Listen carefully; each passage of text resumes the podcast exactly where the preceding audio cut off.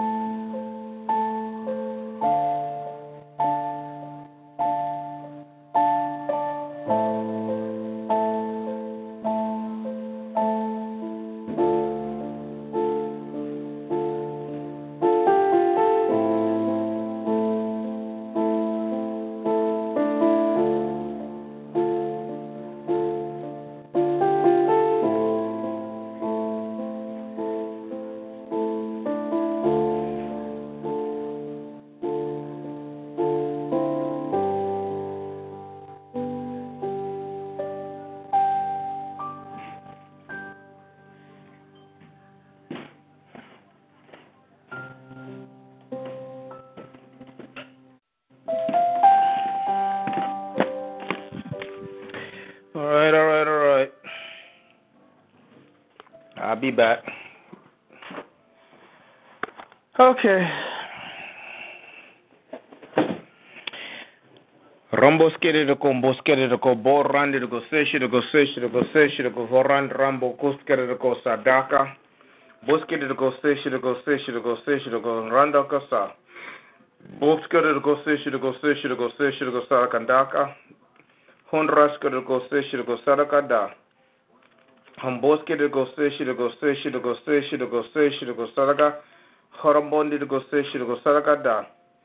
Harambondi to go station to go station to go station to go saragala, hundred to go station to go station to go sada, Hambokoski to Gomboski to Gomboran to go station to go station to go sarakandaka, hundred to go station to go saragada, de to go sedika, Haradish to Gomboski to Gandaka, hundred to go station to go station to saragada, Sakara. In Jesus' name I pray, amen. All right, um, we finished with, uh, anointed for business. I was going to go into spirit, soul, and body, but I think I'm going to touch on, we never did finish gifts and ministries of the Holy Spirit. So I'll probably read out of this a little bit, and then eventually get back to gifts and the spirit. We'll see how it goes.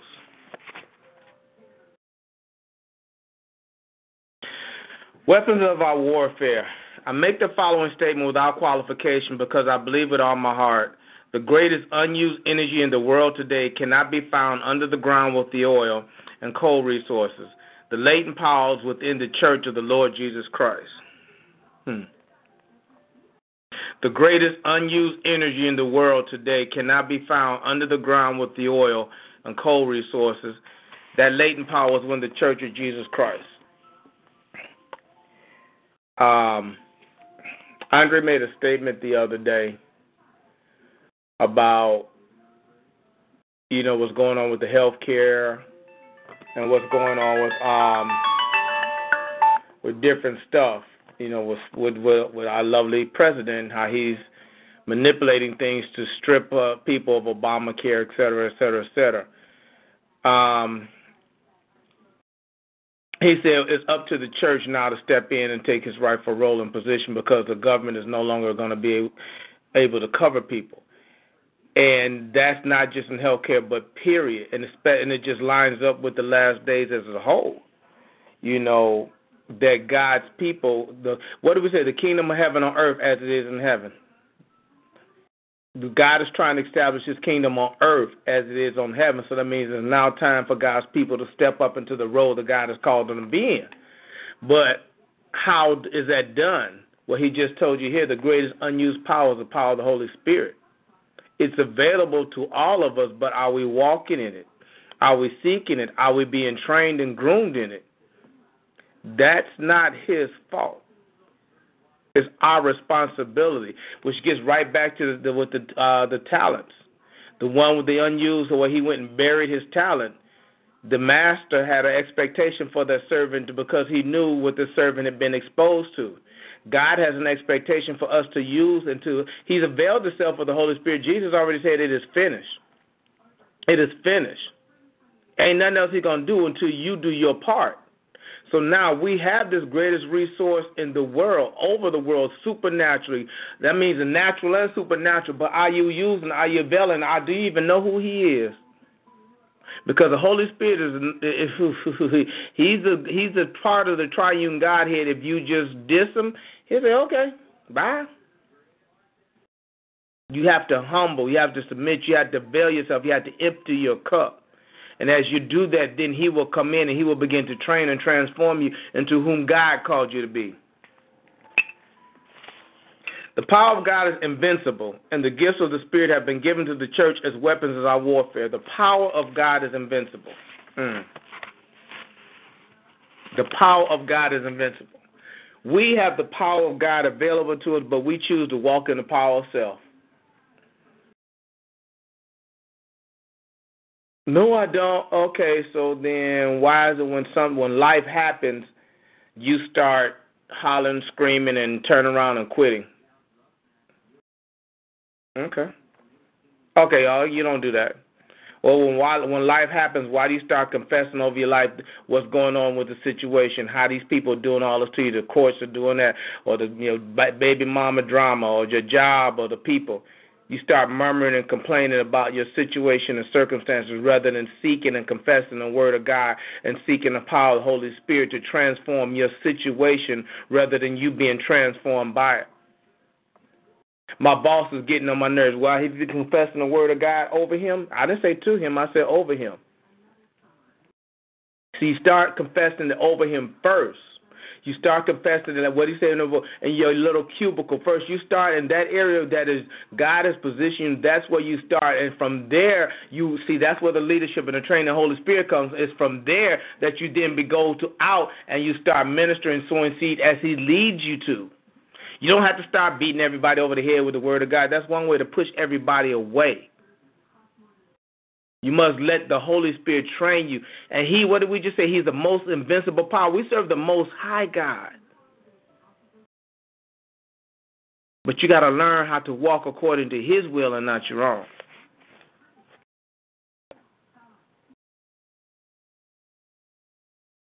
The power of God is invincible, and the gifts of the Spirit have been given to the church as weapons of our warfare.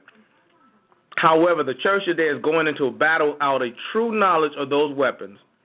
Anytime you go to battle without your weapons properly functioning, you cannot expect to win the fight. That's natural as well as supernatural. And how do you know if your weapons are properly functioning? You got to use them. That's one of the purposes of this line. To, to find out who you are, to, to exercise your faith, to step out here and say and do dumb things which just don't make no sense, but, you know, God critiques you anyway because he does it to me, he does it to everybody.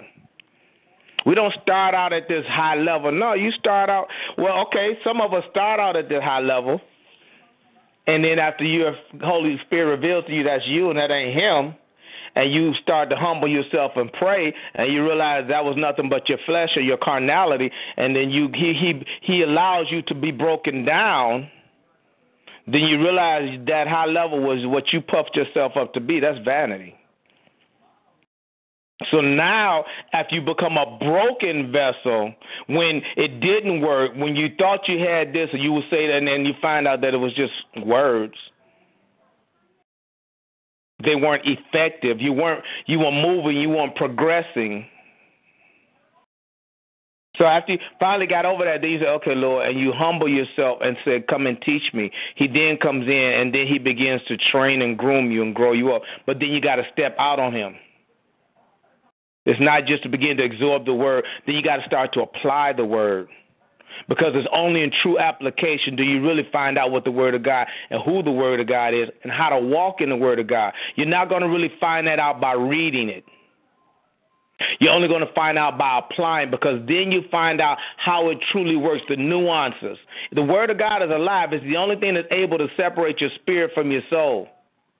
Because, see, what you thought was God, and when God allows you to get find out in these situations and circumstances where it's not working, and you find out that was you speaking and that was you doing and it wasn't him, you wouldn't be led by your spirit.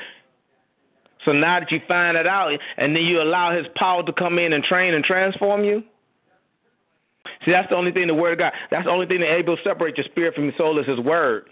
It's alive. It has its own life. Okay, I'll just keep reading. How about that?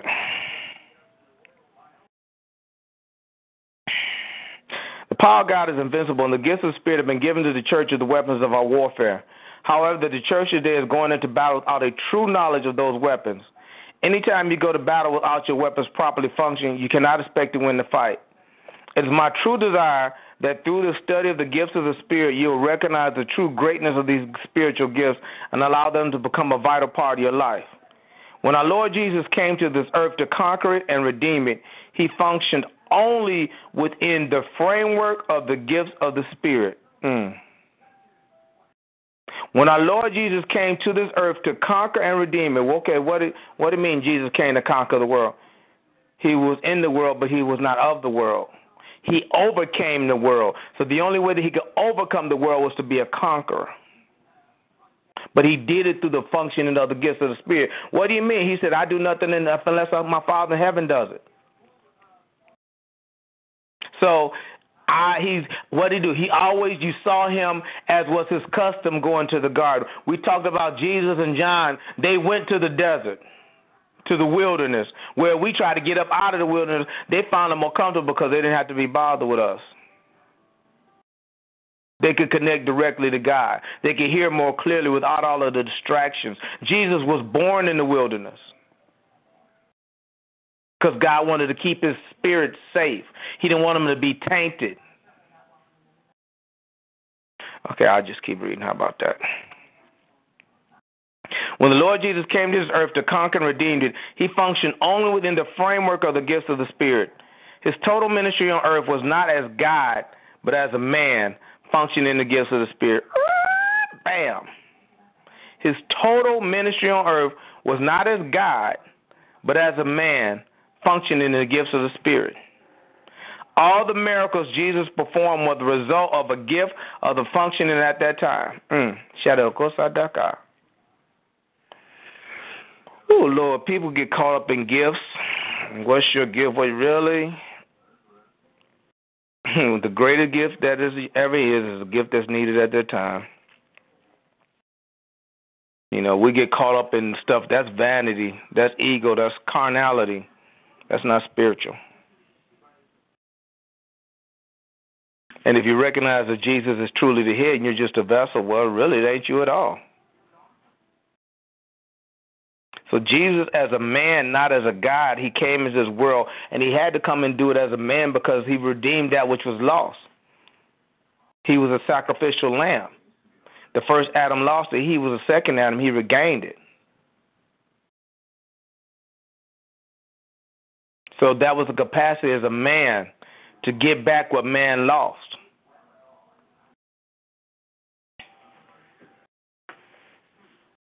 Do you believe that Jesus always told the truth? He did. Then let me remind you what he said in John fourteen and twelve. He that believeth on me, the works I do shall he do also, and greater works than these shall he do, because I go unto my Father. The ministry Jesus performed on this earth was directed, guided, and energized by the Holy Spirit. The same Holy Spirit that you and I have today.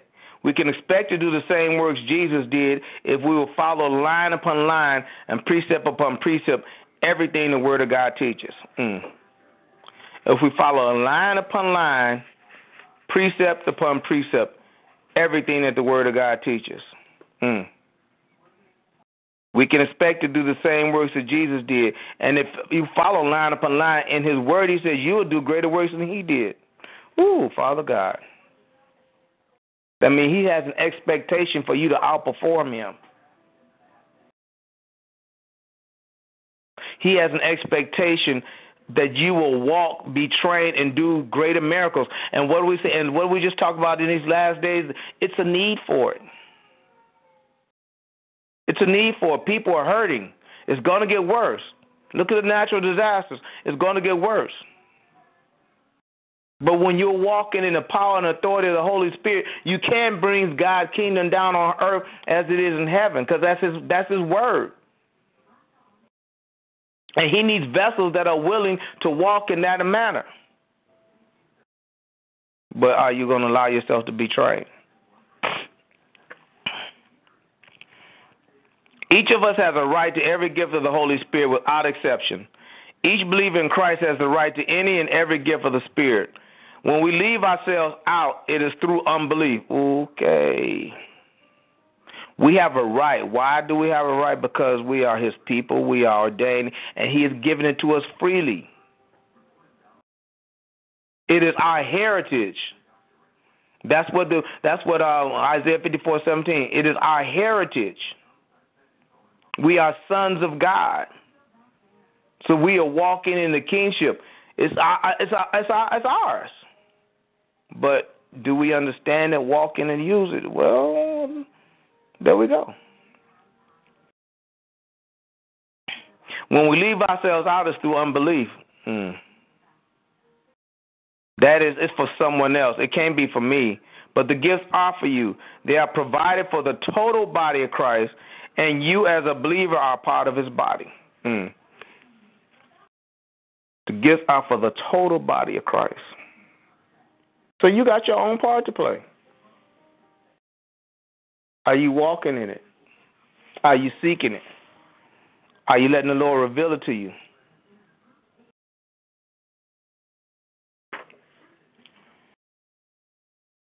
It is time to cry, O ye church of the Lord Jesus Christ. Put on the whole armor of God. Clothe yourself in the gifts of the Spirit. Go out against the enemy and destroy him. Bring to the kingdom of God glory and majesty, because he is the King of kings and Lord of lords. You and I should see victories every day and never know defeat. And my brother's telling, victory's won.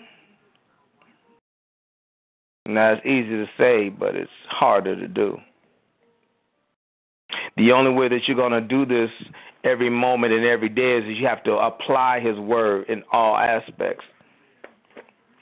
You have to walk in it, be trained, be groomed, meditate. Allow his spirit to empower and direct you, and trust him. Because the thing, trust is so key and so vital, because without it, you will never be able to walk in it. You will never be able, because, see, you'll be saying it out of your mouth, but you'll be doing something else behind your back. It's just like my cousin with all the house situation going on. Oh, yeah, I believe y'all going to keep the house. And then when I went in her apartment about a few months ago, I saw all these boxes packed. I said, really? Oh, I guess she really did believe it, huh? Okay. I mean, I ain't surprised, but, you know, if you really trust in what God is telling you, then walk it out in faith. Walk it out in action. Don't sit back and wait for God to do something. Say, no, I'm trusting God to manifest. I'm trusting God to move. Right now, that's what we're doing. We're trusting God to, to bring some things about, and we're, we're already putting stuff together. Ain't got a dime. I thought about that the other day. I said, you know, we're kind of crazy. Here we are putting all this big old orchestrated plan. Ain't got a dime. But God said it's time for us to do it, and so that's what we're doing. And we're trusting at the right time, then we'll be in position. See, position is, oh, yeah, the Kobaka is so powerful. To be in proper position and ready, come on now. But that's where sensitivity to the Holy Spirit and following the unctions of his spirit come into play. So that when you're read, when you've done all that you've been told to do by faith, just as Noah by faith built the ark, didn't know what rain was. All he knew was a dew came up out of the ground. Rain, I have no idea what that is, but it's not even for me to know. I was told to build an ark. Now, how am I going to build this ark? Hmm. So by faith, in one hundred twenty years, he built the ark. There you go.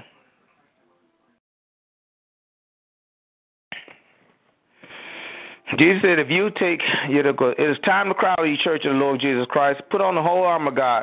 Clothe yourselves in the gifts of the Spirit. Go out against the enemy and destroy him. Bring to the kingdom of God glory and majesty, because he is King of kings and Lord of lords. You and I should see victories every day and never know defeat. Jesus said that if you wish to take a prey, you must first bind the strong man, Matthew twelve and twenty-nine. When we seek to take a prey into pagan land, such as Tibet or India, it is imperative that we use the weapons of our warfare. Not to do so is to suffer humiliating defeat at the hands of witchcraft, superstition, and heathen religion. Mm. Only when that pagan darkness is pushed back can we know true victory. Okay, hold up now. Let's see. Let me, let me take it to this way. When we seek to take prey in a pagan land, okay, I'm going to use Vanessa right now because she came on the line. She's been placed in a situation, in a new job. So now it's up to her to take control of her situation and then let God take control of that job. Bringing the kingdom of God to earth as it is in heaven. It's up to her, again, not beating people over the head with it, but to first start seeking out the Lord God, seeking out his word, spending some time with him, meditating, secluding, getting, getting your, your position, your place where you can come, and that's your altar, that's your temple. that you can come and get built up. And from there, whatever he tells you to do, praying over people, anointing thing, whatever he leads you to do. It might, it'll vary. Everything, everybody is different.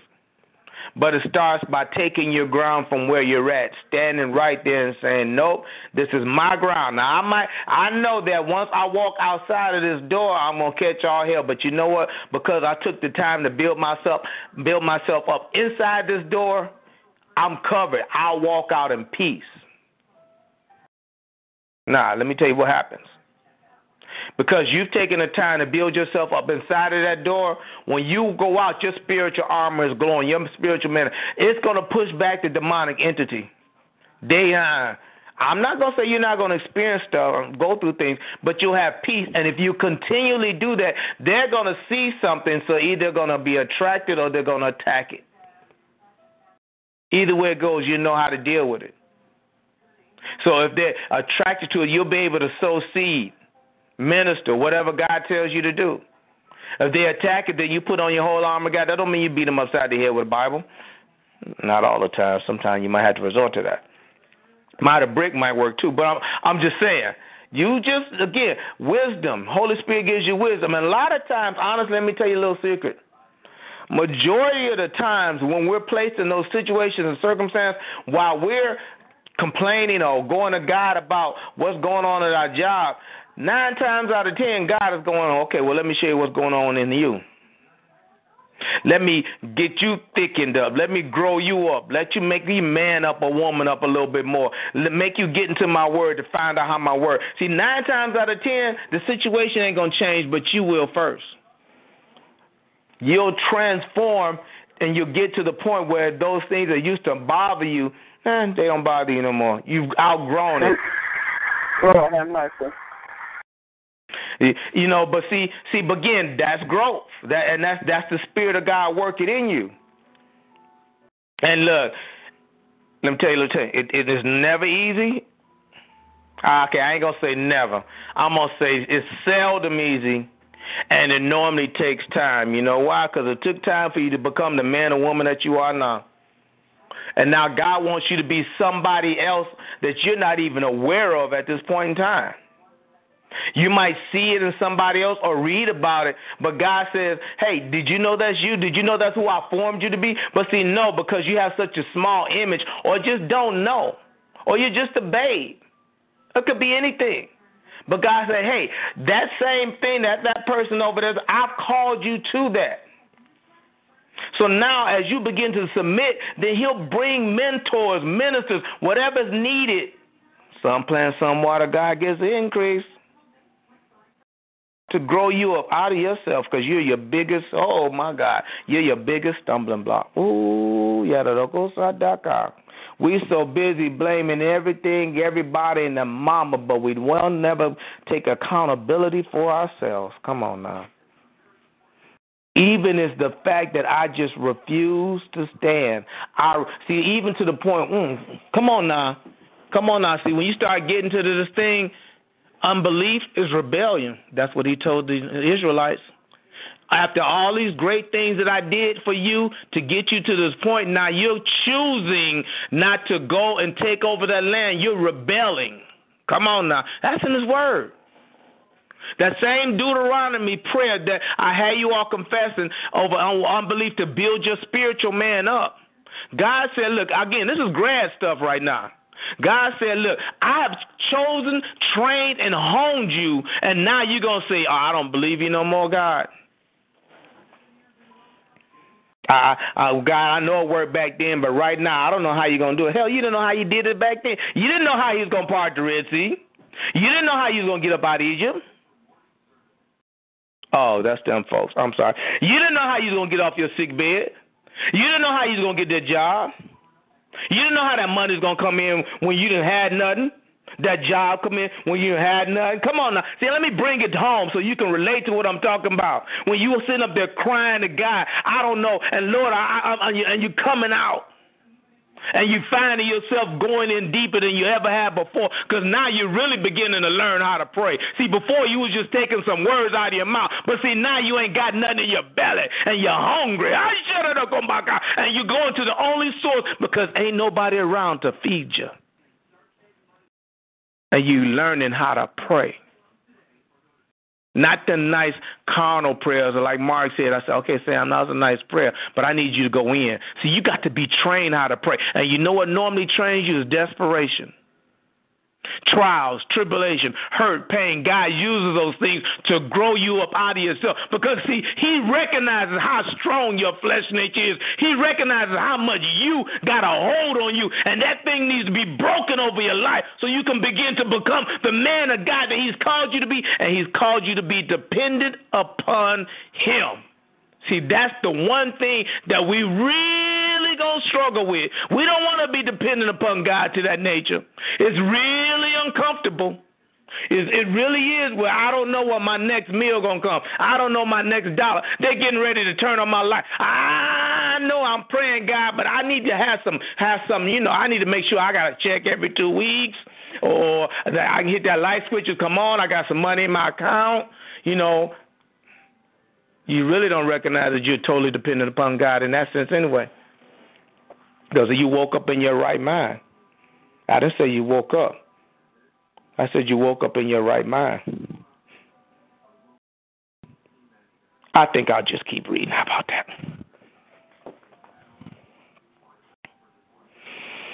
that? Jesus said, if you wish to take a prayer, you must first bind the strong man, Matthew twelve and twenty-nine. When we seek to take a prayer in a pagan land such as Tibet or India, it is imperative that we use weapons of our warfare. Not to do so is to suffer humiliating defeat at the hands of witchcraft, superstition, and heathen religion. Only when that pagan darkness is pushed back can we know true victory. Zechariah four and six says, it is not by night, might or organizations, nor by power or decision of a board, but by my spirit, saith the Lord of hosts. It is not by might, nor by power, but by my spirit, saith the Lord of hosts. We can reach out today to save the world in which we live, but it will never be done by organizational strength or even by the strength of numbers. God can win a mighty battle with just a few people. By using only Gideon and his faithful three hundred, God took care of tens of thousands of the enemy. God does not need a host of men to win a battle. He just needs sincere and dedicated people whose hearts are fully turned to him. In this case, to win a total victory, he needs those who have received the endowment of the gifts of the Holy Spirit to function in their lives and ministry. Come on now. Now, we just talked about Gideon, how God called him a mighty and valiant warrior, and Gideon was like, who are you talking about? How Gideon was obedient, but Gideon was fearful. But he was obedient. Let me say it again. Uh, Gideon was obedient, but Gideon was fearful. But he was obedient.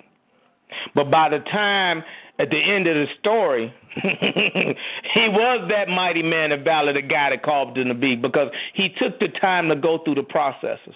Oh, Jesus. So that's my question to you.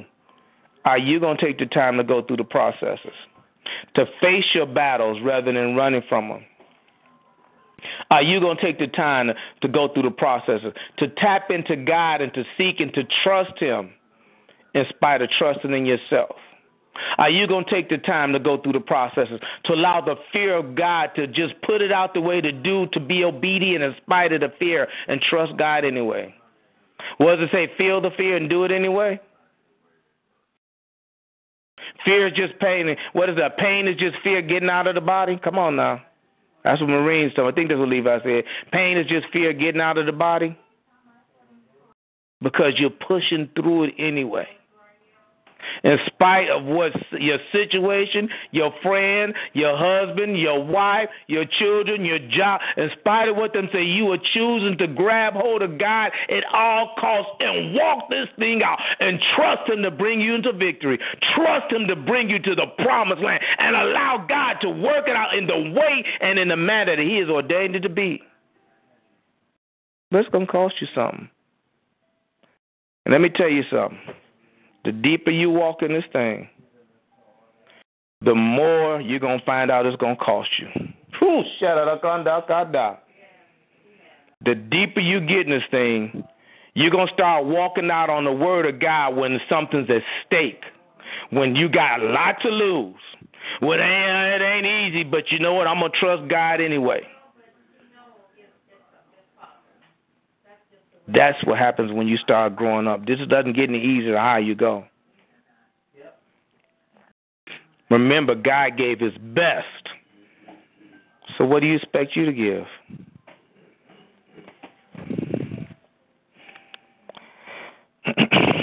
God does not need a host of men to win a... He just needs sincere and dedicated people whose hearts are fully turned to him. In this case, to win a total victory, he needs those who receive the endowment of the gifts of the Spirit to function in their lives and ministries. The body of Christ is an advancing army. We do not retreat. Mm. Mm. Mm. Come on now. The body of Christ is an advancing army. We do not retreat. We have total victory. We do not know defeat. Our warfare is not carnal, it is spiritual. We are not fighting doctrines or people or denominations. We are warring in the Spirit, and the gifts of the Holy Spirit are the necessary part of our fighting gear, both defensive and offensive, but especially offensive. It is the power of God flowing from our spirits which convinces people. I believe we are living in a prophetic moment. Jesus Christ will soon be returning for his church, and he does not want to come back for a church that is sick, sad, and defeated. He wants to come back for a church that is glorious, winning victory after victory and setting men free by the power of God. And that is our lesson for today.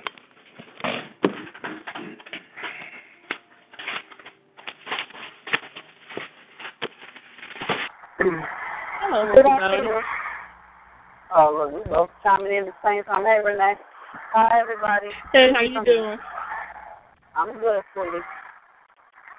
That's good. Um, for what Sam had just said, I had just seen, um, I just read a little story, and it was about a man. He was abandoned on an island. Now, there was other people with him, but he was the only survivor. And he was looking for God to help him. Okay, so what he did after a while, he started looking around to see what was on the island. So he used what was on the island to make him a little shack.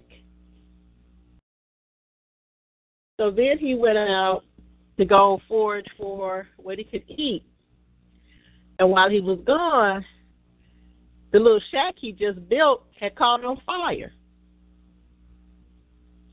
So, you know, at this point, he was feeling kind of perplexed.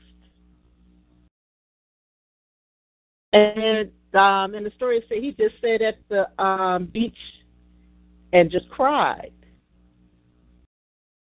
I wondered, okay, why did God bring him to the island? Why did he leave him alone like this? Okay, next thing he looks up, and there's a ship coming to come rescue him. So once they get him on the ship, the guy asked, well, how did you know that I was here? And it was like, well, we were going somewhere else, but we saw your smoke signal.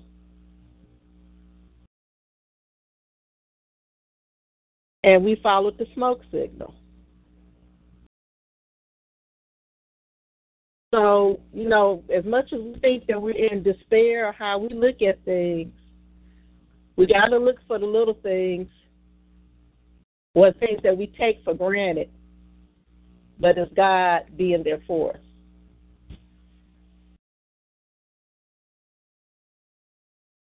And then sometimes, well, a lot of times we have to get out of our own head or our own understanding. And then just take time to patch in and understand and realize what God is doing. Time criticism? Nope. Desperation makes you do things. Mm-hmm. Ah.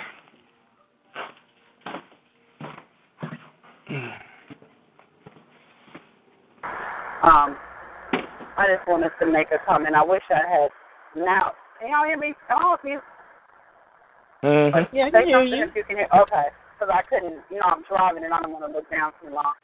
Um, and I wish I would have interjected at the end when you talked earlier. You know, I, I got the memory of a mayfly. But um, when you were talking about, uh, you were talking about. Ooh, okay, I don't remember exactly what it was, but what it, but I know that I to reread the last.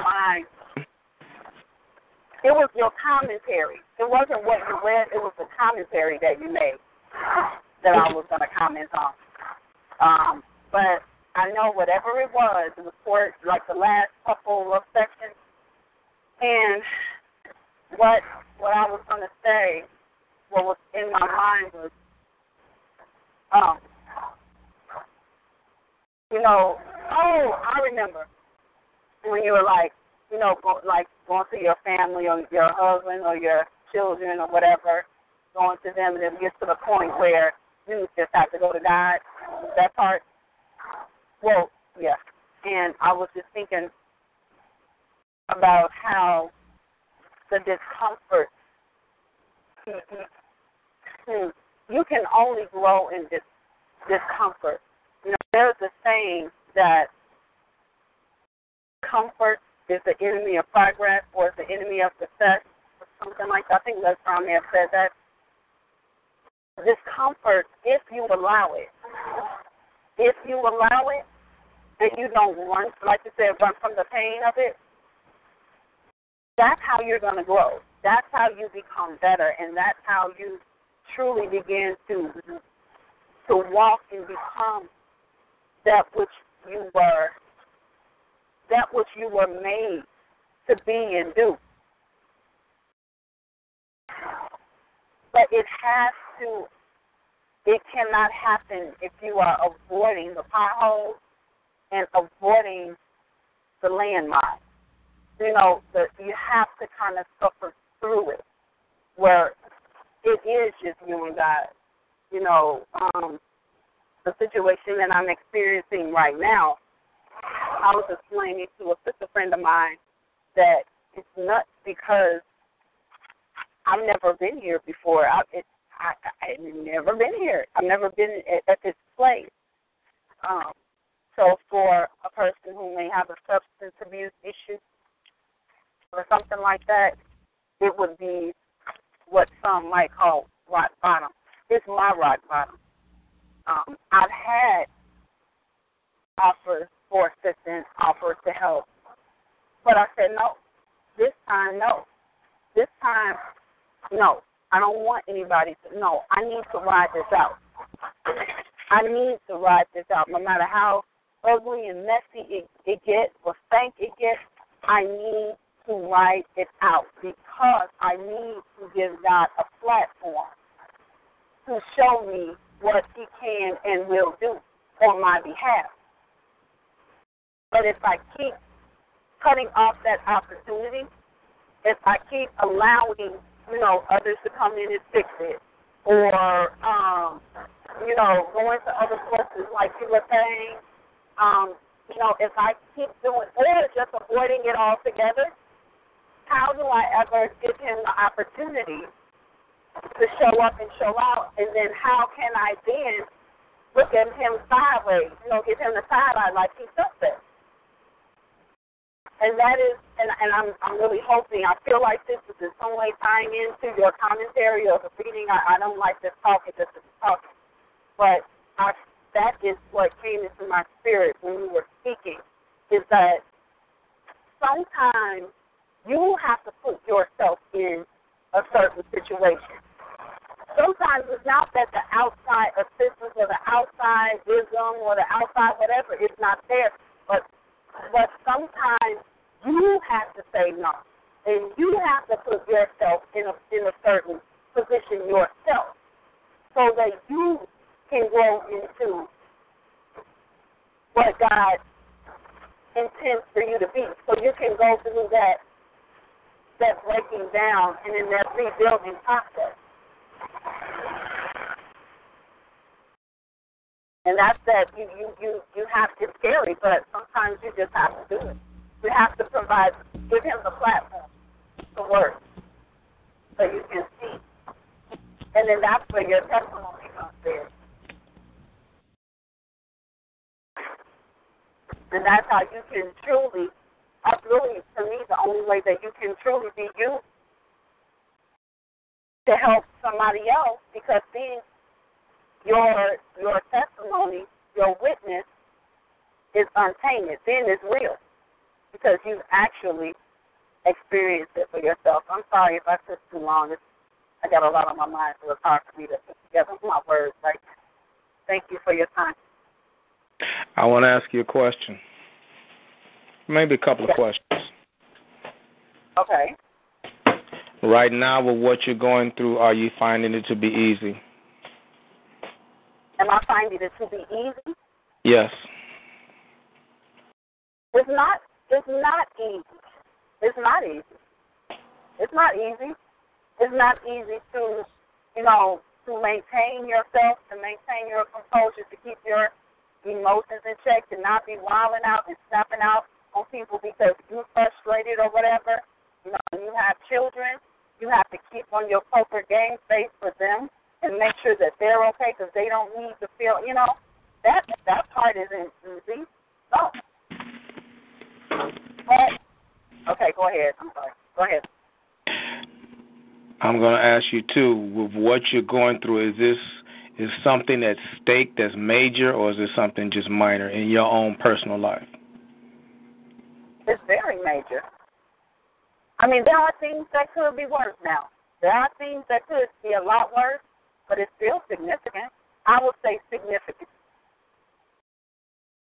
So you are at a point where you have options to trust or to go to other people, but you're choosing to trust God when it's something very major at stake or is significant, but you're going allowing God to work things out the way that God has ordained them for your life. Is that what you're saying?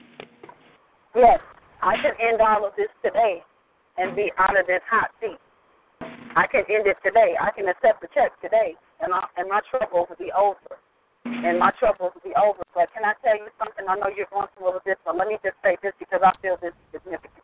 At the same time, I've never, you know, I've been that spoiled kid. Like, I've never had to go through, because any time something came up, somebody was going to come and fix it. But then can I tell you something else? I found that I'm in, that I find myself in the same position. It's like the movie Groundhog Day. Somebody fixes it, then I, a few years later, I'm back there. Somebody fixes it, a little while later, I'm back there. So it became cyclical. I always ended up back in that same position when I allowed somebody to keep fixing it and intervening. And that is why now I'm like, no, I need to go through this fire because I am tired of ending up here. And the only way that I can see where I keep messing up, where the glitch is happening, is if I ride it all the way out and keep other people's hands off of it. Otherwise, I'll never freaking learn. Because I can't, I, I don't see what, where I'm tripping. But I got to be somewhere if this keeps happening. So, the, the one place that you honestly have to take in consideration is when you say that you can't see it, sometimes it's not to be seen. It's your posture. And you said mm-hmm. you have basically been in this situation over and over and over again, and meaning that you have well, had an similar, expectation yeah. for. Well, I'm just saying I don't. I don't. I'm. I'm just using the words I heard. Um, so you said that you were in uh-huh. that in that specific situation. So therefore, that's more of a posture. Even if you're not asking for something, that's a posture of basically knowing that mm-hmm. something's going to happen, or someone's going to help you, or someone's going to show up. So therefore, that means when you have that posture, you can pull back right. and you don't have to worry about it. Wow. Wow, Brother Mark. Wow. And you know what? You are exactly right. It is a posture. It is a posture where it's like, well, I don't have to really, you know, dig deep into my problem-solving skills. I have them. I don't really have to use them because I already I already know that this is going to be worked out. It's temporary. you know, it'll be all right. I might itch for a few minutes, but the salve is coming. So you're right. It why, is a posture. The, the reason why, that's why you said you're not asking for anything, you're not saying anything, but your posture presents itself to be, I need this, and somebody's going to do this for me. And I'm going to give you, I'm going to give you this example, and I'm not being funny at all. But the pretty girl, pretty girls mm-hmm. get guys to do things because they don't necessarily have to do it because they're pretty. Prime example, me being in the facility with women. If I did not want to work just as hard as they were just because I have my own grind, because they flirt with me, I can get them to do whatever I want them to do with my patients. Why? Because of the fact I'm the only guy in there. And if, if yeah. you are, are, are focused on the only guy in there, naturally you're going to try to win his affection. Mm-hmm. So my posture might not be that I don't want to work. My posture might not be this, that, and the other, because of, I mean, my, my words might not be, I don't want to do this, I don't want to do that, but my posture is basically, if I know that you're going to do it, why am I going to worry myself for doing it? Because I know you got me. Mm-hmm. Right. So in some instances, mm-hmm. we don't have to say anything. It's the lack thereof of us moving and doing that in which God has told us to do puts us in a posture of that I'm just not feeling it, I'm not going to do it, or I need your help. Mm-hmm. Now, I'm going to remind you of something that, and this is not a dig or anything, but I remember a couple of months back where you said when you were that little girl, that young girl, literally there mm-hmm. were times that you had to ride on Sam's back. Mm. Not oh that you God. needed it, not that you needed it, but that was your posture. Yes. And that's what you fell oh back on, and that's what you desired, and you needed without saying such. Mm-hmm. That's fair? It was automatic. It, no, you, you're, you're right. It, it, it, it's very fair. Um, it becomes the habit. You know, it becomes the habit. It becomes the go-to and, and just a, a, a part of your psyche, you know. When something happens, oh, I, I know where I can go. Or, you know, avoiding avoiding the process. Just avoiding the process. Of course, when you're younger, you don't realize, you know, you don't have the maturity a lot of times to realize about process and all of that, going through fire. You don't know that, that you're doing that. You don't realize that that is what is happening. Uh, but now, you know, as a forty-four-year-old woman, you know, I, I see that, and so now here is the choice. What what are you going to do now? You know, what are you going to do? Once again, you've been you've been placed um, in a position of, of changing people's lives, who you probably are the only or one of the only people who give a you know what about them. But you can't be out. This is me talking to me. You can't be out here bogus, like the kids say, and a fraud because you are avoiding your own process. You want to hold them to the fire, but you're not holding yourself to the fire. So get yourself together and quit being bogus and a fraud. And that is the conversation that I have with myself, and that's why I had to change. I must change my posture. And you know what? Nothing looks the same. Everything looks different. It's like wearing eyeglasses. And I do wear glasses, you know, wearing glasses with the, with um, blue lenses, you know, for your whole life. And then all of a sudden you go back, you get your checkup, and you need new glasses. But this time you get glasses with yellow lenses, and you start to look through those. Everything looks different now. I am not the same person, and I will never be the same again. Because this right here, this right here is the defining moment. Not the school, you know, not the school that I started before in Saint Louis that I help with, you know, not my degrees and masters and all this and blah, blah, blah, not getting married, not having, no. This, this is the defining moment because now the entire trajectory of the way that I see the entire world has changed with this experience.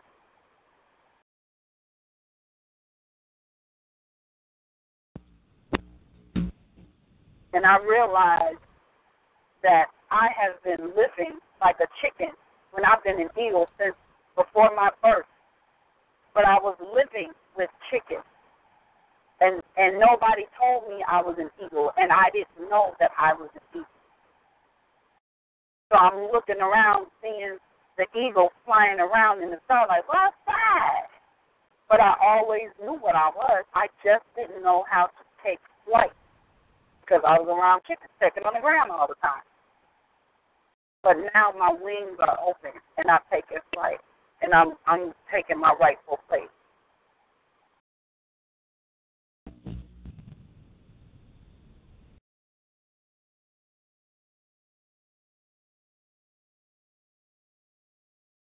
It sounded like you was in church with me on Sunday. Yeah, I was talking about um, my that parents, on Sunday.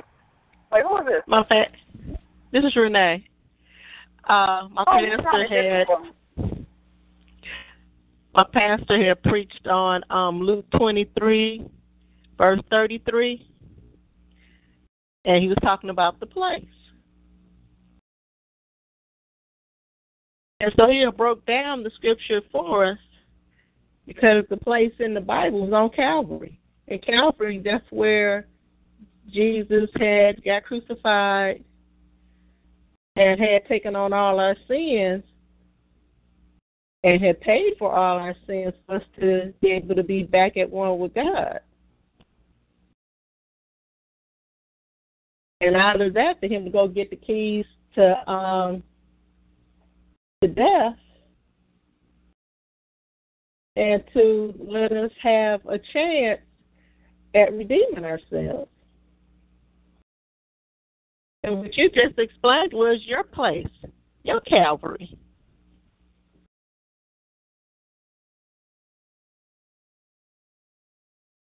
And you and you just said you have better knowledge and better understanding of it now?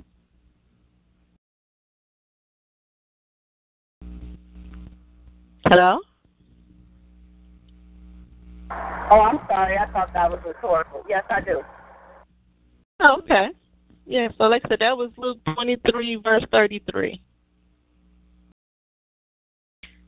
And it reads, and when they were come to the place which is called Calvary, where there they crucified him, and the malefactors, one on the left and one and the other one on the I mean, one on the right and the other one on the left.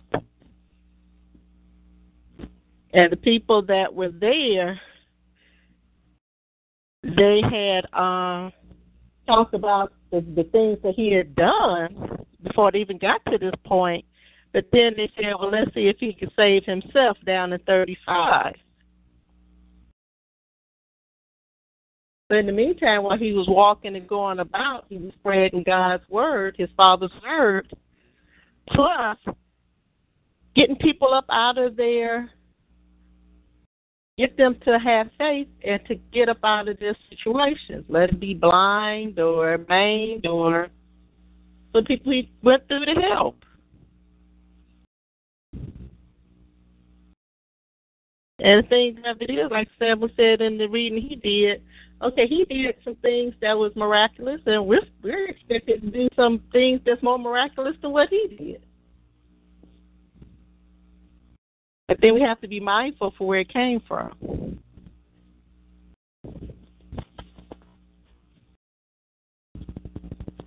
Because all of this other stuff, you said you had um, things that came by and always helped you out, always got you out of um, situations. And was there any strings attached to that or any um, price you had to pay on that? No. Okay. But you just got comfortable in it. Well, the, right. the fact that she the fact that she was saying that that was something that she was used to, that does not necessarily mean that it was something, because, again, we just talked about it in showing that it was something that was subconscious. It was not something that was a real choice. It was basically the issue happened and then help came, so it was not basically her asking for something that would make a string attached or not. It was basically a cause and effect. And um, neither one of the two were concomitant, meaning that they were happening at the same time, not because of the same reason. So you cannot you cannot basically articulate that it was because of her asking. Then you now have to go to the fact that It was a cause and effect. And anytime there's a cause and effect, there's no concomitance there, because why? There are happening at different points in time simultaneously, but then it just happens to be at the same time. One thing is needed of the other. Okay. And that's all I was asking. Is that fair, Lisa? Yeah. Okay.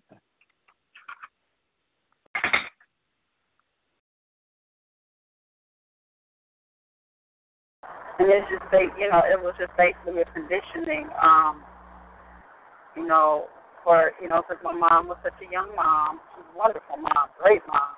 She was very young. She was only eighth grade when she gave birth to me. And because of the poverty and you know, the difficulties that she experienced growing up, she um, did not want certain things for me. So when I wanted to be independent and do for myself and, you know, grow and mature, um, she she did not allow that. She said, no, I will take care of you. We will take care of you. Anything you need, we will do and we will provide. So I wasn't allowed to do it for myself. So when the time came that I needed to do it for myself, I really didn't know how. And so I think, okay. you know, in my sub, in my subconscious, you know, I was thinking, oh, okay, I guess they're supposed to do it. Because when I wanted to do it, I wasn't allowed to do it. I thought it was, that it was wrong. So, you know, that's just, you know, how life works sometimes, mm-hmm. how you're conditioned.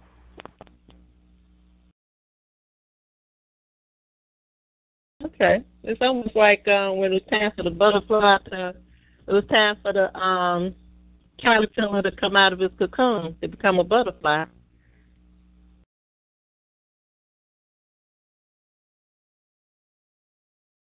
Mm-hmm. Because as long as somebody was on the outside taking away the the casing, it didn't strengthen up the butterfly's wings in order for when it did make it out on its own for it to be able to have strengthened its wings to fly.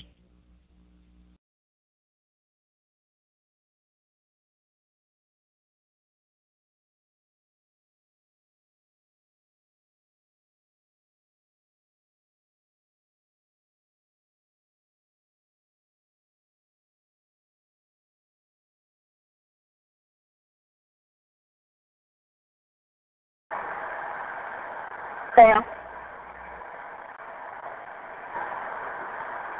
Samuel, Clarence.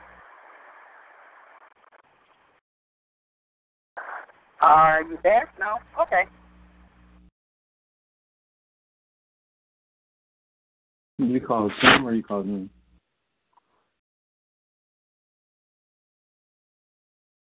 Hello? I wasn't sure if he was um, done. If he had asked all the questions that he needed to ask, I don't know. We had a pretty good conversation, so I'm not, I don't know.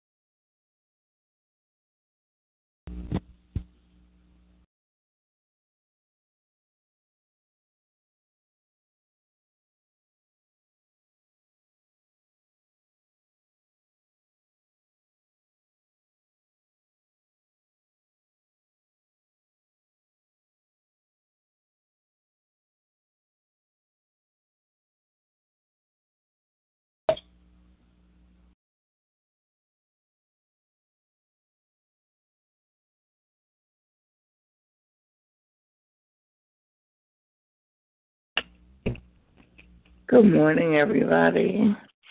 Good morning. Um, How you doing? Good evening. I just I I was listening and I'm like, mm, but I wanted to give like the flip side of the coin, um, just so it could be said. Like I, you know, I was hearing Lisa. Hi, Lisa. Hi, um, baby. Um, and I was hearing you, and I, you know, and about, you know, making sure that you don't fall into the same um, routine of accepting, you know, help from family and things like that, you know, and going through the process. But we have to remember sometimes, you know, God uses people that will volunteer assistance, that will, you know, come out of the blue and offer it. And so the thing that we have to do, though, is is go back and ask him, like, Lord, is this, is this because, like you said, about your posture? Or are they, is this coming from you? Because he will he he will use those closest to you or and complete strangers. It, it, he uses all resources. So it's like we have to make sure that we're not blocking our blessing because something is coming the same way that it used to come, or it's coming from somewhere that we're not used to. And so all that way we always go back to him and ask him, like, God, is this you? You know, is is this an answer to a prayer that I made? And if, if you know, and waiting, you know, as you're still moving and everything, he gives you the answer, and then you're able to assess whether the the the the the offer of assistance is godly or not. And I had to I had to be reprimanded on that a couple of times in this past two years. Like, okay, God, is this you? And someone someone offered, um, you know, it was as simple as a ride home. It could be as simple as a ride home to money. And it's just like when they offered it, I'm like, mm. And my first thought was, well, you know what? I'm going through this thing, you know, and I'm trying to walk by faith and da da da da. I'm trying to do from, you know. And the person that was offering it went like this. Well, if you're gonna be stubborn, I'm not gonna, you know, I, you know, you're the one blocking your blessing, not me. I'm not gonna keep, you know, I'm not gonna offer again. And I'm like, huh? And so as as we were walking, you know, the you know, as we were talking, I'm like, Lord, is this is this from you? Am I supposed to uh, accept this offer?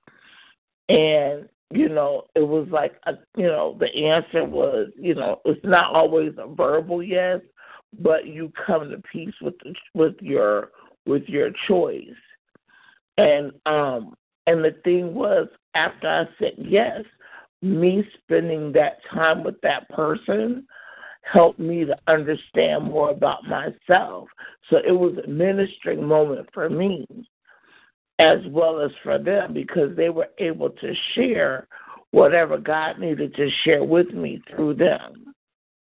And so it was just it's it's, it's like that fine line that we have to we have to make sure that what we reject as, you know, that's, you know, like I'm trying to walk this faith thing out, that we're that the walking by faith is us going back to God and saying, God, is this you?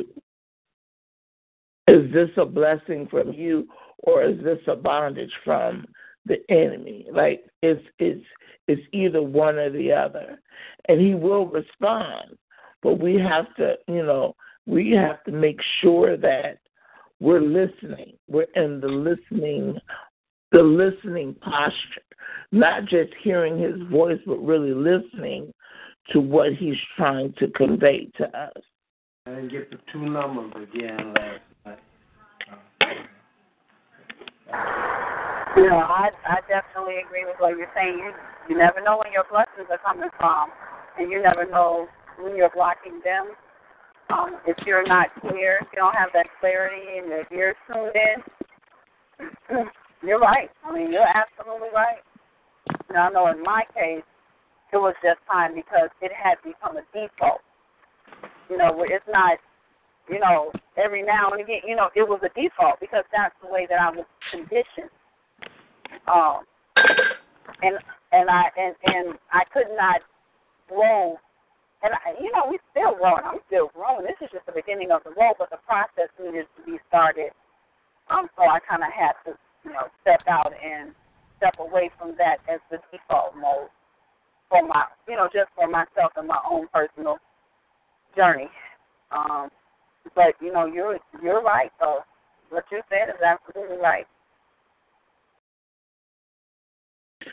But in your defense, Lisa, if you don't know necessarily that was your posture, then you don't then therefore know to ask if this is God or not.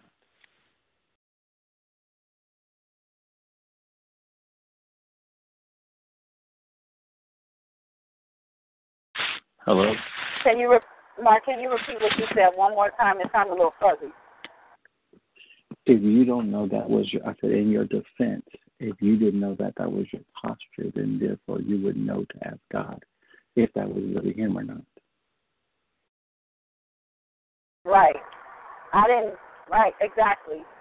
Um, no, I'm you know, I like didn't. In your defense, if you didn't know that's where you were, then you don't know right. That's what you should be doing because that's not where you knew that you were in your cognitive state. So therefore, spiritually, you would not have been aware. Not, and I'm not saying that that does not cause anybody to not be responsible mm-hmm. for their actions, but I am saying that if you don't know that's literally where you are, then you don't know what your next step is to ask and see, to question, I... or to quantify where you are in the spiritual realm because you didn't necessarily know that that was what you were doing from the beginning. True. Amen. Amen. And I'm not negating anything that um, Felicia was saying, but what I'm saying is that now you know about um, the people, people, old people say now you know better, you do better, but when in the fact of you not knowing, how do you do better if you don't know that's where you are? Exactly. Exactly. You know, isn't it really interesting how um, people who may not have been socialized or conditioned the way that you have, whatever that is, um, you know, they don't, they don't, get it. It's almost like, oh, she, you know, she's a baby. She needs to grow up. She needs to, or he needs to stop, you know, but you don't understand that that's the way that this person was conditioned to socialize just like you were. Um, you know, I know people who were conditioned to socialize to never accept help for any reason from anyone, from any source. You always make your own way, you know, um, and that, that can be something too. So, you know, it's just kind of the individual You know, case, yeah. It just depends I know, upon. I know for me, that was my mom. My mom will tell me today, if you don't have anything, like I remember when I first started here, my boss asked me, well, after after months of me working here, she asked me why didn't I ask for any money to come back to work? And I said, well, how do you ask your boss at a place that you just start working for a cash advance for the week that you didn't even finish?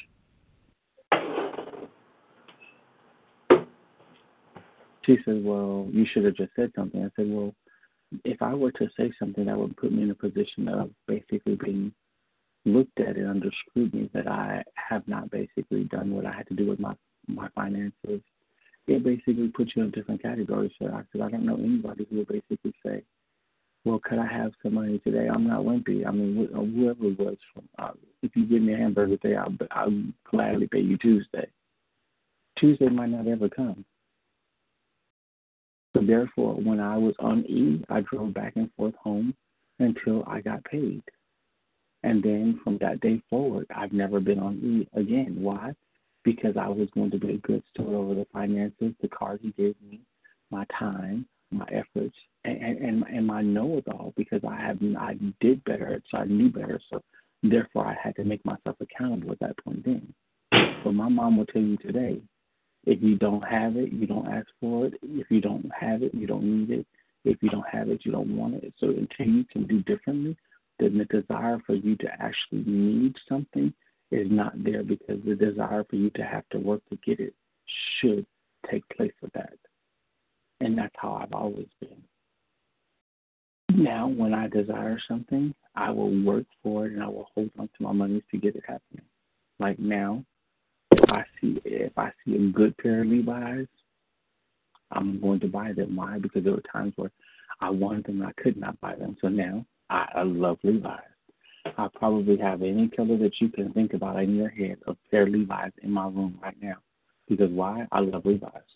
So now when I want a pair, I'll get the pair. I'll get them, because there is something about the self-sufficiency of doing things on your own that is powerful. But if you have not had that opportunity or the experience, and that was not instilled into you, you wouldn't know how to do it or what to do or even why to do it. So therefore, everything, no matter how old you are, it's a growing experience and a learning curve for it to happen. So my encouragement is, now that you know where you have been, don't allow the actual process to repeat itself.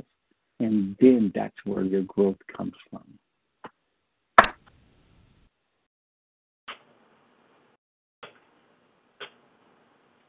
Amen, amen, amen again.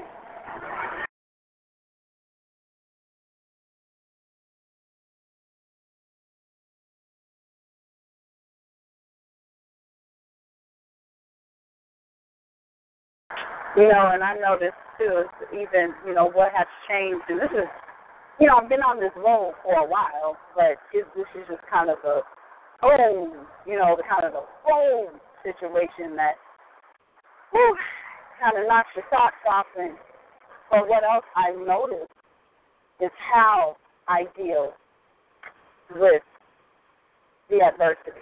You know, how, you know, I just left. I just left court. I mean, I just walked literally an hour ago. I just left court, and the old me probably would have been like, ah, wow, oh my God. You know, I'm on my way to, I'm going to get me a steak. Right now, I am on my way to the Olive Garden. I want a steak, and I want chicken scampi. Like, I'm not doing all that. I'm just not doing all that anymore. You know, I chose to walk this thing out. That was a decision that I made, is to walk it out so that I can go through what I need to go through and come out the way that I need to on the other side and finally learn the darn lesson. But I can't decide that I'm going to walk it out and then be sitting up somewhere crying about it.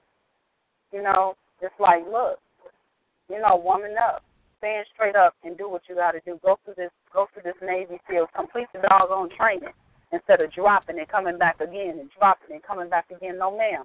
No, ma'am. You're going to complete the training this time.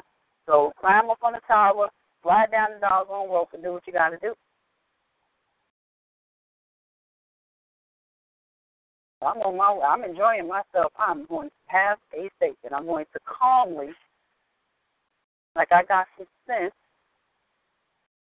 rationally examine my situation and determine my next step according to who God called me to be, in that right frame of mind.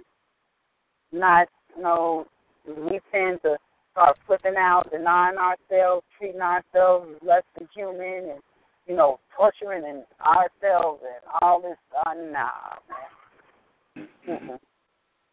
Because that's just not, that's not who I am. I'm not going to, you know, get the cat on nine tails and flog myself because I feel like that's what's supposed to happen. No. No.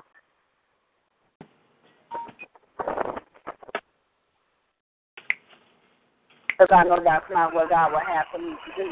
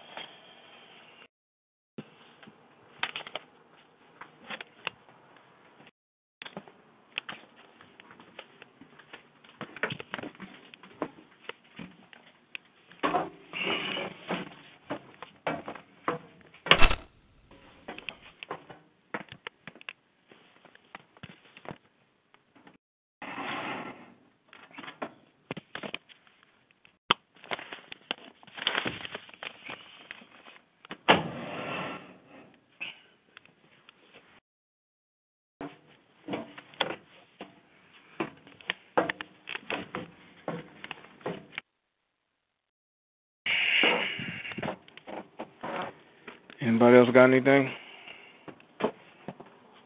All right.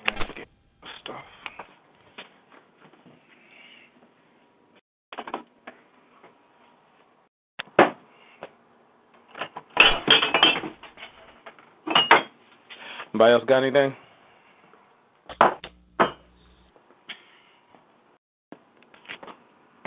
Going once, twice, three times. Okay.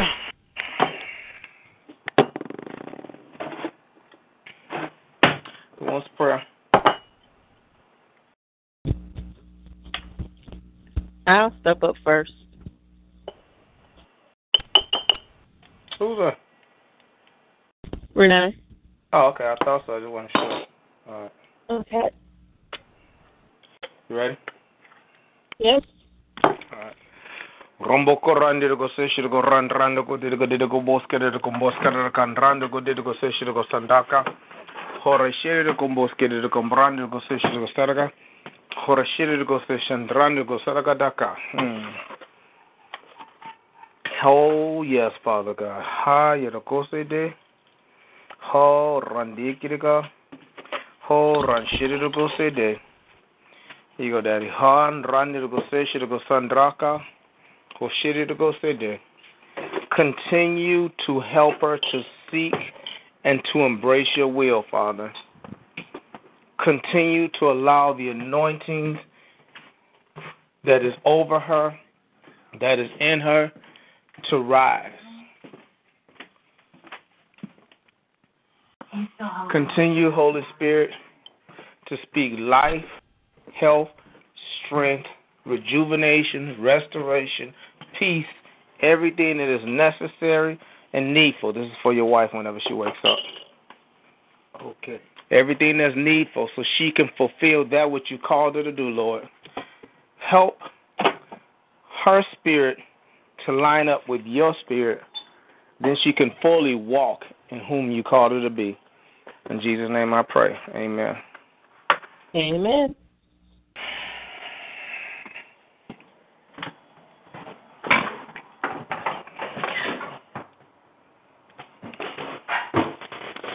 All right, who's next?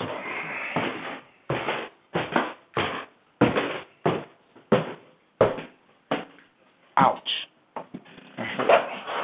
You want a prayer request? Yep. Okay, you can pray for me. Boogie doggy smoking. Lord, let me lift up a family. Run the Kosisha, Kosisha, Kosisha, run, run the Kosisha, Kosara, Kadaka. Hmm. Horandi Gose Ha Dokose Ha Karade Hokorosa Yara Rokosaka Boskideke Yara Rokose de Haskaramboko Handroskerekanda Handiskereko Randi Gose. Thank you, Father God, Boskerandrasa Horendi Gosa. Buskrandeke, Handroskerakandaka, Rand Rand Rand Godir Goseshu Goseshu Goseshu Goseshu Gosanaka, Rand Goseshu Goseshu Gosaraka, Rambokete Gosata. Thank you, Shakara.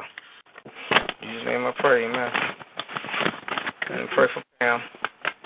Haramboske Goseshu Goseshu Goseshu Goseshu Goseshu Bondi Gasandaka, Boske Gose de Shundra.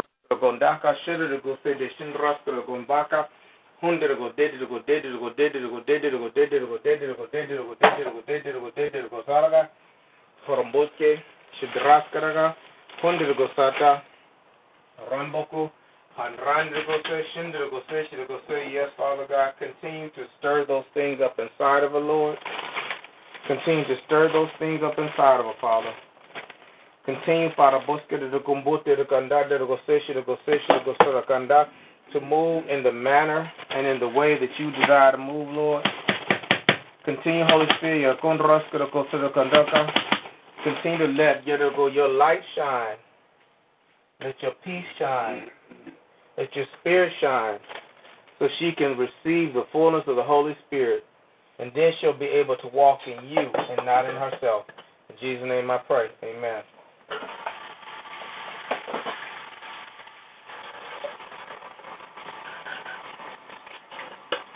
Amen.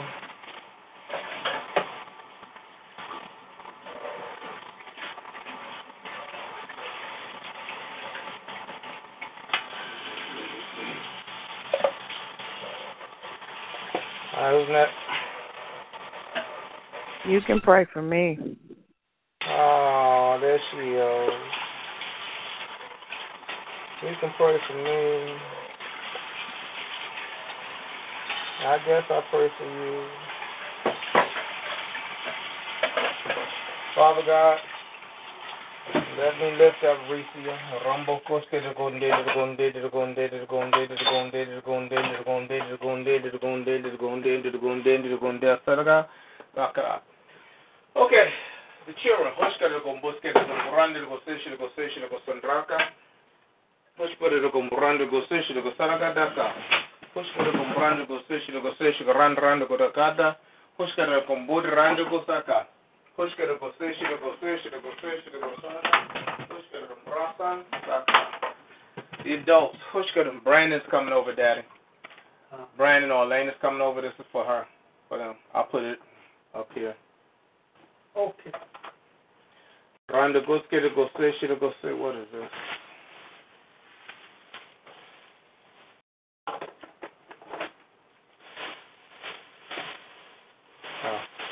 Alright, the cheering. Round, go round, round, round, round. They go say, she go say, she go say, she go say, she go say, she go say, she go say.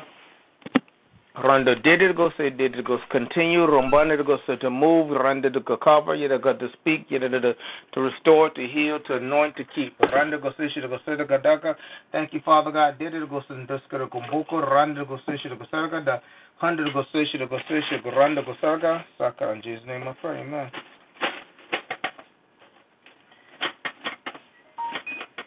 And let's get, that's the adults, we got the children, business and entities, Ruskara Gosesha, Gosesha, Gosesha, Gosarakandaka, Bushkara Gosesha, Gosarakandaka, Bushkara Gosesha, Gosesha, Gosaraka, Bushkara Gondaka, Sedaka, Sedaka, Sedaka, Sedaka, Sedaka, Sedaka, Bundra Gosesha, Gosesha, Gosesha, Gosaraka, Sakara.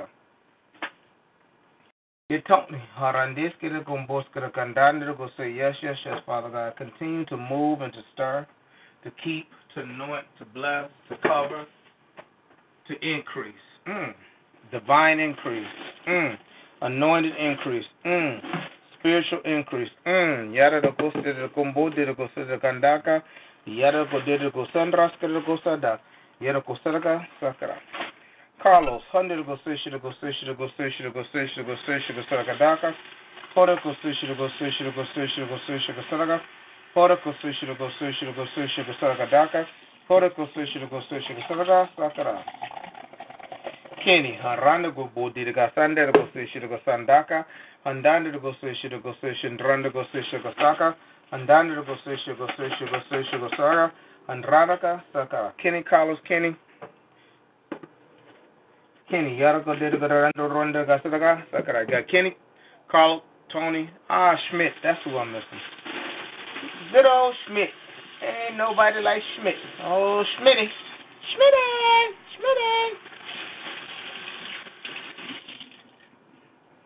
Schmitty. All right, Father God, let's pray for Schmidt. Boski de Hede de Komboko. Oh, really? Hmm. Interesting. Interesting. Ooh. Hmm. Well. Oh, well, I just tell it like I hear it. So you didn't believe me when I said that uh, I was stirring up. This is God talking to me, not to you, for the most part. That when last time I prayed for, over him, that he was stirring up stuff in a big way. And just because I didn't see it doesn't mean it didn't happen, but you'll soon see the manifestations of such. Mm, interesting, in light of what we've just been talking about. So the stirring is necessary to get him to move in the path that God wants him to move. If he doesn't stir him up, then he'll stay there and he'll become stagnant and die. He's not going to see it nor understand it that way, but God is saving his life by causing turmoil to occur, which will make him move and to jump ship on, when I'm saying jump ship, jump off of the position and the place that he's at and jump on board to that which God is providing him, which will lead him to safety. But see, he's got to let go. If he chooses to hold on to her or whatever else, they all would die. If she chooses to come, that is her choice. But the demons recognize if they come over onto this vessel, they won't have the strength over her life that they have now. But that soulish connection makes him want to stay. But that turmoil that's already started, that's going to increase, because God says time is now, is going to make, he's going to move willingly or unwillingly. He's going to move willingly or unwillingly. It's, that's, it's just it. Whether she comes, that's up to her. But she is not allowed to bring those demonic entities on board with her. And if she does, they won't have the strength to carry her. Because, again, where he's pulling him to is a place of unfamiliarity, uncomfortableness, and it's time for growth in his life. In Jesus' name I pray, amen.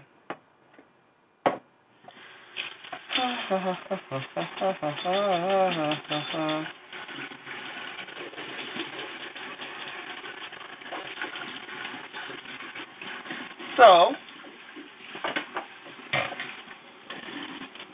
let me lift up my list, then I will pray for Reesia. How about that?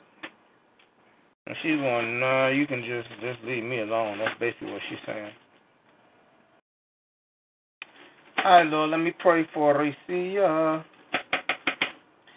No, I'm afraid from this cow. Randu garanda rombu skaraganda sakara brand and hundred gundi ganda rondro saraga sakara. Gentlemen call, which could go fish to go fish to go fish to saraga sakara. Renzo, which could go brush to go fish to go fish to go saraga sakara. Iris, yana garanda grand randu go saraga sakara. Alyssa Noah, Hoshka to go fish to go fish to go saraga sakara. Tony Brooklyn, grand randu go to go fish to go saraga sakara. And anybody else on this? Rondo Gosisha Gosisha Gosalaga Dakra. Mark Gully in his shirt. Rondo Rondo Rondo Gosalaga Sakra. All right, now it's time to pray for Reesia. Hundred Gosisha Gosisha. Now it's time to have fun. Now it's time to have fun. Reesia, you ready to get prayed for, girl? Are you ready for some football? Huh, huh, huh, huh. Where you at, girl? Oh, now you're gonna get quiet on the brother. I want to make sure you hit. I want to make sure you don't miss none of this. Where you at, girl? I'm right here. Okay, I just want to make sure. All right, Father God, let me pray for this.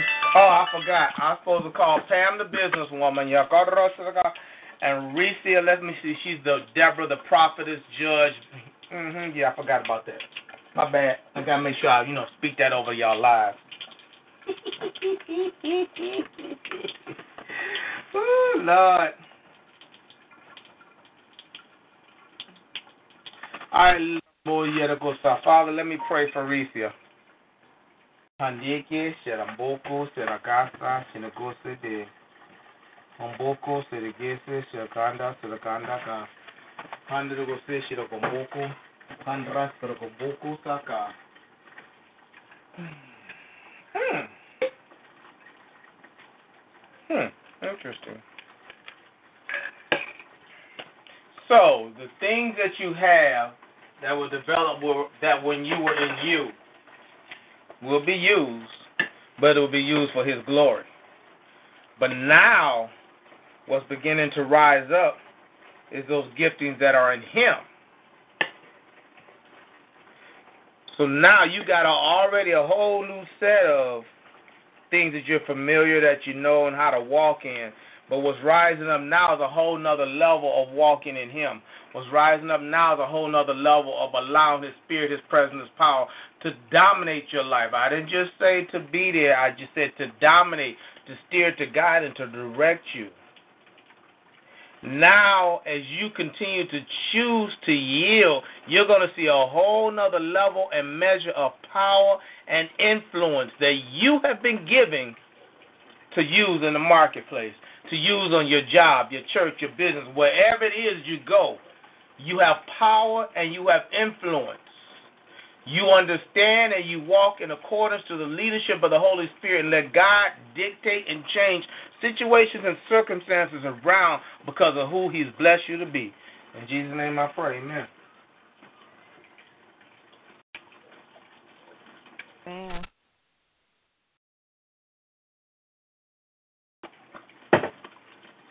Ah. Good Lord. Down to my last two sets of vitamins, people.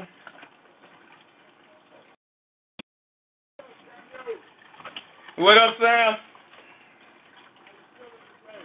I'm all right. Oogie doke. Who's next? I'll go next. Oh, is that Lisa Butthead? I mean, Butler?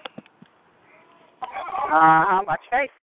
Mm, oh, oh, oh, oh, Lord. Mm. Okay, then. Okay, I take it you want prayer, dear. I'll pray for you. How about that? Mm, one for me, one for you. Go right ahead. Oh, oh, oh, oh, that was actually pretty good. That was pretty good. I'm going to give you that one. All righty, Father God, let me lift Alicia. Hmm. Hmm. I'm not so much praying for you as I'm praying for your destiny, for your calling. Hmm. Amen, amen. That you will see it clearly and walk in the anointing that God has given you to walk. As you continue to learn how to shed yourself, to get up out of your own way, to allow God to be God in your life, as you just said, as you just said, and you're living that thing out. See, and, and what you, what the pain that you're feeling, that that that that uneasiness is you're feeling you die. You're feeling your feelings, your your your your your soulish thing. You're feeling. See, that's what they say. Mortify your flesh. You're literally feeling that. That's the pain that you're experiencing, and it's okay. It's okay, because though you feel that pain, what you also feel is the power of God that's rising up inside of you and is keeping you. Because you're, you're finding that, that, that his spirit is enough. You're finding that his power is enough. And you're yielding to walk more in accordance with the power of the Holy Spirit than the soulishness of your mind, spirit, and your mind and your body. So just continue to yield, to deny self, and let him rise up inside of you, and he will continue to use you in a great and mighty way. In Jesus' name I pray. Amen. Amen. Yeah, yeah, whoop, baby, whoop.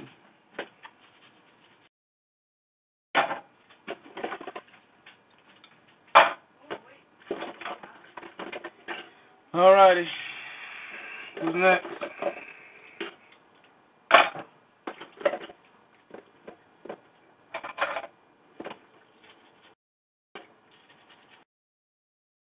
Anybody else want prayer? Anybody else want prayer? Anybody else want prayer? Anybody else want prayer? Anybody else want prayer going once? Anybody else want prayer going twice? Anybody Bye. else want prayer going three times? Mm. Bye, Miss Edion. See you next week. mm-hmm. Just making sure. Okay. Sure thing. I'll go ahead. Ah, there you go. That's what I'm talking about. Be encouraged. Be encouraged. Mm-hmm. When he come and fix your car. Uh, he'll be We're actually waiting on the parts now, and wow. So we'll see what happens. Well, your white, oh, you got the brown one up. Yeah, we think it's a little cheaper to deal with that one than the white one. Oh, so. Right. The brown one haven't ran in a long time. Yeah, no. So what's wrong with the white one? The body's falling apart, the spring's picking up the thing. I mean, yeah. Uh-huh. Yeah, uh-huh. The same thing I said. I didn't quite say it in that nice way when I saw it. Yeah, me too. Yeah. That's what they're doing, some miracles. And I need each and every one of them. All right, I'll see you later. Wow. All right, what else wants prayer? I said I'll go. Oh, I'm glad you're going to step on up. Um. Mm. Now, Mark, that was a nice, pretty prayer, but I want you. don't, don't, don't, don't come with no foolishness right now. Yeah. I, I, can't even, I ain't with it right now. Mm. And God, mm. Mm. Mm. Mm. Mm. Mm. Yonder go under the combo, the candraka, she go did go did go come. Need to finish up the little things because very, very soon you will not have time to go back to them. Finish up all the little things, cross your eyes, dot your T's, because very, very soon you're gonna have to step up and and go into another level at another pace. So allow God to perfect all things that concern of you. And let him continue to increase in your heart and your life. Things have shifted already in the spiritual. We just haven't totally come to grip with it in the in the natural, but it's already moving. So again, go back, finish up. Don't hesitate. Don't procrastinate. Let the Spirit use you and move you as he's been speaking to you. So then, yeah, you can be used totally because, see, if your focus is broken at this new pace, see, that's the thing. When we're already familiar, we're moving at a certain pace in a certain way, we, we know that. But, see, when you go to that next level, at the next way, you have to pay more attention. You, you, you have to pay more attention. It's just like if you're driving down the street at thirty miles an hour and you glance away, then you can quickly correct yourself if something happens. But if you're at one hundred miles an hour, you glance away, that's a whole other thing. That's why, you know, race car drivers, they're moving at one hundred and so miles an hour. Everything else is at a whole other level. But see, you got, you're not used to this new level that God is taking you to. You're not used to this new pace that he's taking you to. And you're going to have to pay attention because if you glance away and miss it, then you're going to have a catastrophic development. So continue to... Again, finish what you started. Go back to that place. Let the Holy Spirit anoint you, guide, and direct you, and then you will soon see the changes that if he has called you to walk in and the new level he's called you to go. In Jesus' name I pray. Amen.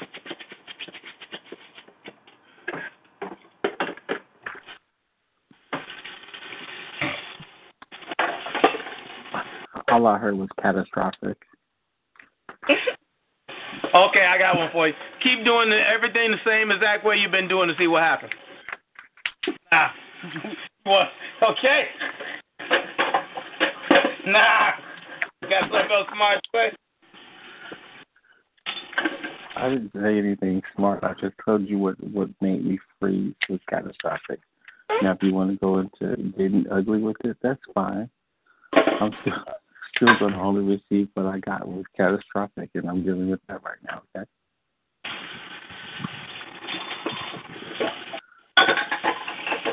Okay.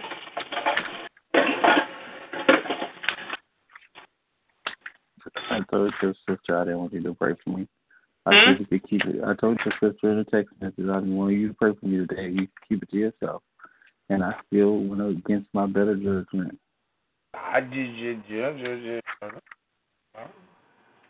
Okay, Erica, you want to pray for your brother?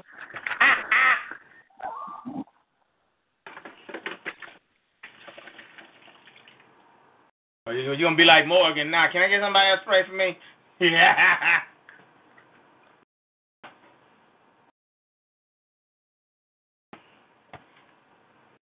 All right, anybody else want prayer?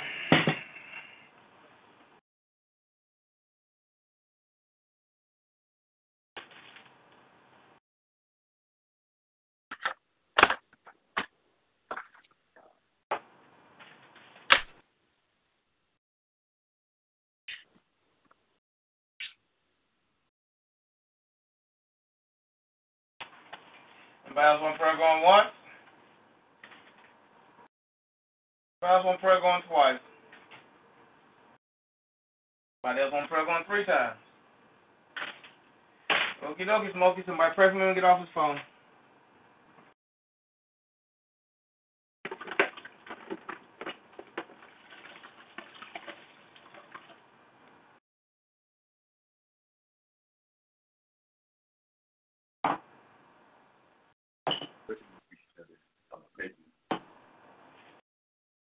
Everybody want to pray for me going once? Give me one second. Oh, that might have been something. Yep, you don't know. Anybody want to pray for me going three times? I said give me a second. Hold on one second. I didn't hear you, sir. What you say? Father, I ask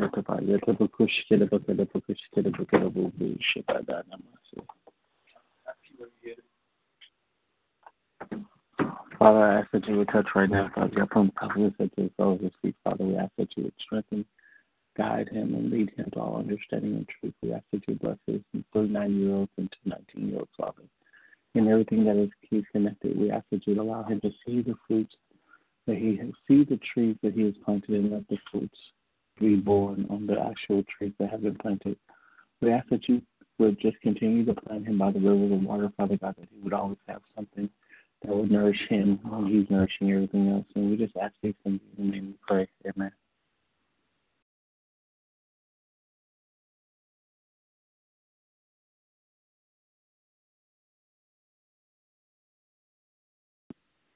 Amen. Hello. Amen. All right. I deal with Agatha Christie over here. Okay, okay. I'll holler at y'all later.